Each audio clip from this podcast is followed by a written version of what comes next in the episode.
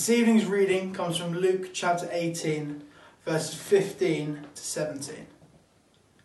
People were also bringing babies to Jesus for him to place his hands on them. When the disciples saw this, they rebuked them.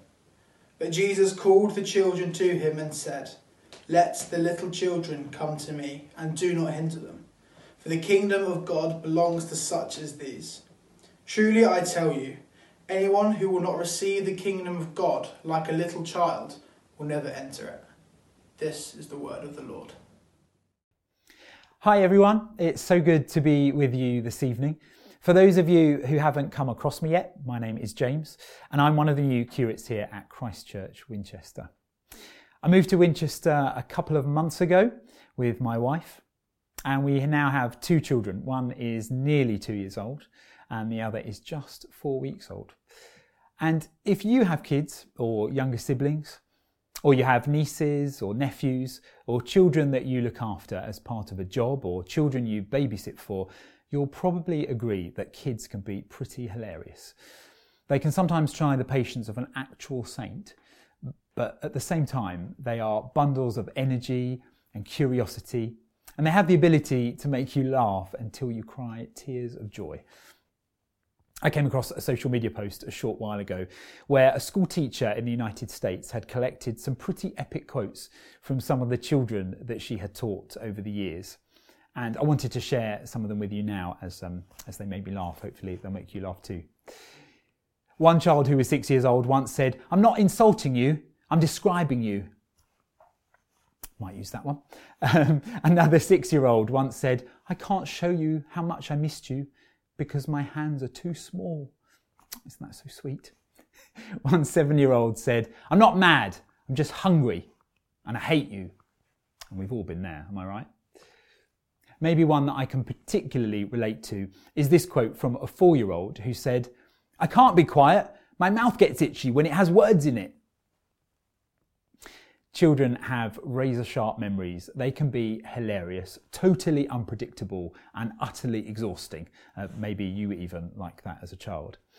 And yet, in the verses that we've been looking at, Jesus draws for us this parallel that we should be more like children and less like the grown ups we are or think we are when it comes to our trust, our attitude, and our faith in Him. I want to suggest three ways in which we can do this. We need to be more like children in our faith and know our ABC. Uh, so that stands for acceptance, be an example, and check our attitude. Acceptance, be an example, and check our attitude. Now, you might be forgiven for thinking, yeah, but I, I do that anyway in my life. To everyone, I'm a good person, I accept people for who they are, I am an example to some people. How does this speak to me? Well, let's start with acceptance. Acceptance, both in the sense of approval and validation, as well as welcome and affirmation. You know, throughout his life and ministry, Jesus got under people's skin because he spent time with the people that others thought weren't worth spending time with. He even ate food with them, which was a big no no. Jesus was challenging the notion that because the society of the day said that certain groups of people weren't worthy, then they weren't worthy. You can still accept someone and at the same time disagree with the negative or damaging choices they're making. In his book, Don't Make History Change the Future, Matt Summerfield says this. He said, Jesus understands the difference between acceptance and agreement. You may disagree with the way someone is living their life or the decisions that they're making, but you can still accept them. You can still love them. Love and acceptance build trust, and this is what earns you the right to challenge someone. Children, in particular, need nurturing, guiding, and constant reassurance that they are loved. The Psalms, for example, tell us that each and every one of us is more than enough. Psalm 139 tells us that God made us, and the thoughts that He has about us outnumber the grains of sand. Jesus doesn't just politely approve of those around Him, He welcomes them with open arms, literally.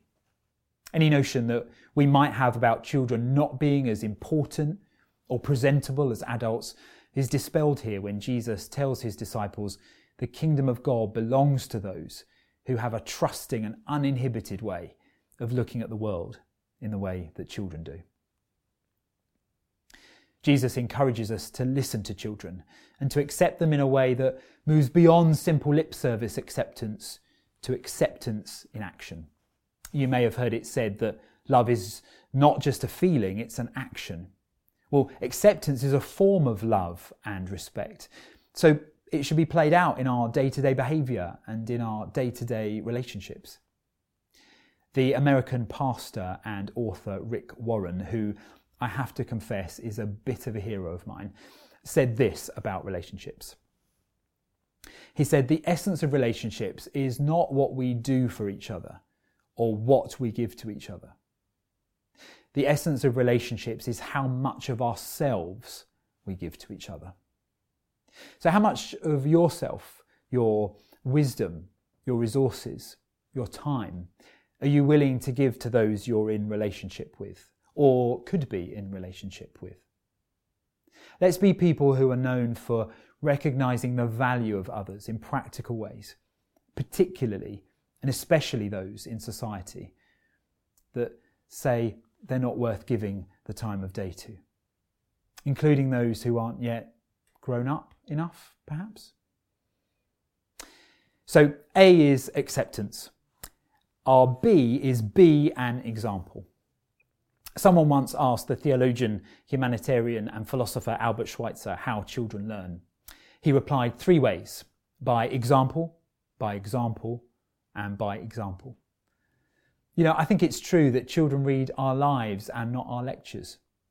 That's not to say that we mustn't ever give verbal instruction, as that would inevitably lead to total chaos, and no one would ever volunteer for the kids' teams in any church anywhere in the world.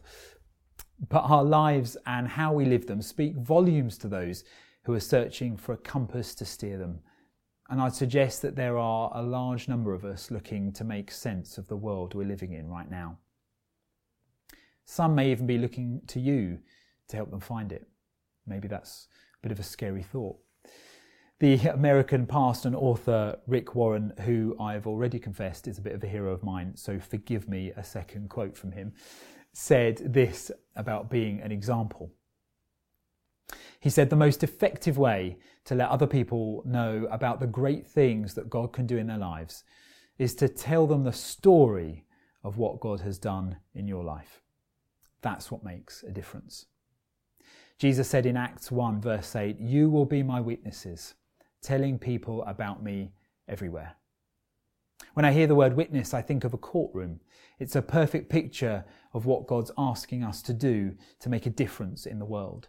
He doesn't tell us to be the attorney, arguing the case. He doesn't tell us to be the judge, judging other people. He wants us to be his witnesses. What does a witness do? A witness just says, here's what I've seen, here's what I heard. A witness just tells other people the story of what God's done in their life. When was the last time you thought about and reflected on what God is doing in your life? Sometimes we can get so caught up in our own circumstances and our stuff that we miss God doing extraordinary things in us and through us. I wonder too, what could God want to be doing in your life if you chose to let Him? Do you want to know a great way to do that? Be still. Just be still. Psalm 46, verse 10 says, Be still and know that I am God. Why not be still? Get somewhere where you can shut out the noise and distractions of life and just listen to your Father in heaven because He wants to talk to you. I quite like talking to God, but sometimes I think I talk so much, I don't think I make the time to listen. When we get to know God better, we can see and experience His love for us more keenly. And then out of that flows our ability to tell the story of God in our lives and be examples to those whom God places in our path. So we offer acceptance, we should be an example, and finally, we check our attitude. In these verses, it's pretty clear that Jesus is teaching us that attitude and warmth are so important in dealing with children. The disciples send them away, possibly because they didn't consider children to be that important to Jesus, or because they considered the adults' needs more important, or maybe the kids were just making a load of noise and it had been a long day and there was too many of them and they just thought, you know what, we're done with these screaming kids. They all just need to do one. Whatever the reason, Jesus uses their attitude to give us a timely reminder about ours that children are important, like really important. Perhaps the disciples thought, well, I don't know, children, children can't come through into the kingdom until they're grown ups. Jesus says well, grown ups can't come into the kingdom until they become like children. It's about the example that we set. And I don't know about you, but I want to be a part of a generation of church that embraces and invests in and champions our children and young people. There's work to do though. A Church of England survey of 11,700 churches in 2011 found that 48% had fewer than five under 16s. In 2014, a survey of 600 churches found that there were six adults in church to every one child or young person. YouGov found in 2014 that 34% of 15 year olds haven't read, seen, or heard the Nativity story. According to research by the Evangelical Alliance in 2012, 72% of people had come to faith before they were 20 years old. The Christian organisation Scripture Union have found that 95% of children and young people have no connection at all to church. And for that to change from 95 to 94%, they estimate that 187,000 children and young people would need to connect to church. I think that shows that we all have our part to play, whether we're part of a church that boasts a healthy number of children and young people or not. We all need to be actively involved in bringing this generation of children and young people to Jesus with an attitude that says, We are for you, we love you, you are safe here, and pretty crucially, in a way that makes them feel good about being in church. But if we don't feel good about being in church, or at least look like we feel good about being in church, then we can't expect anyone else to. Galatians 2, verse 20 says, It's no longer I who live, but it's Christ who lives in me.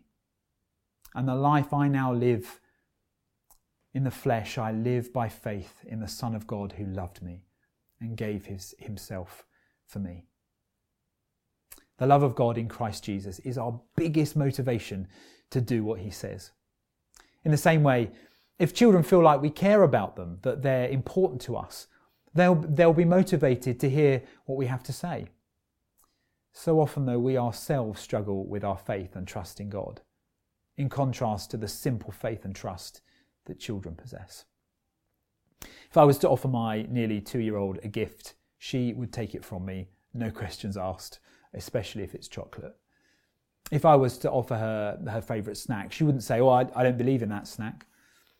A child wouldn't say, What's the catch? They don't wonder if you might be poisoning them. They don't worry about the lack of nutrition or the fact that it might cause cavities. They don't feel like they have to pay you back.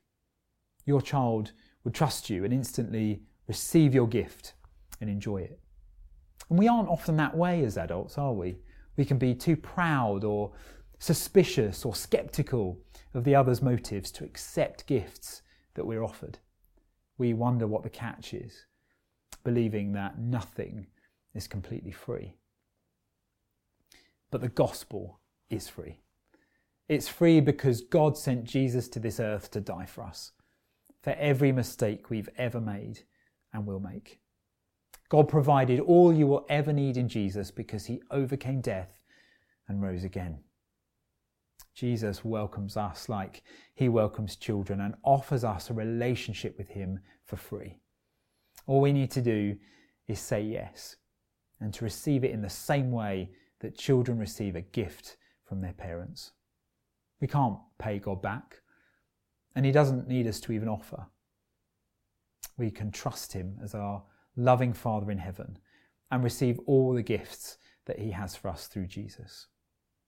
The question and the challenge that I want to leave you with this evening is Will you accept the gift that is Jesus Christ? Will we be still and receive with open arms the gift that we don't deserve, but that is freely given to us? You know, one, I think once we feel truly able to do that, there's a whole generation out there who don't even know that there is the most precious gift waiting for them, let alone one so extravagant and so generous that it will transform their lives, our nation, and our world forever.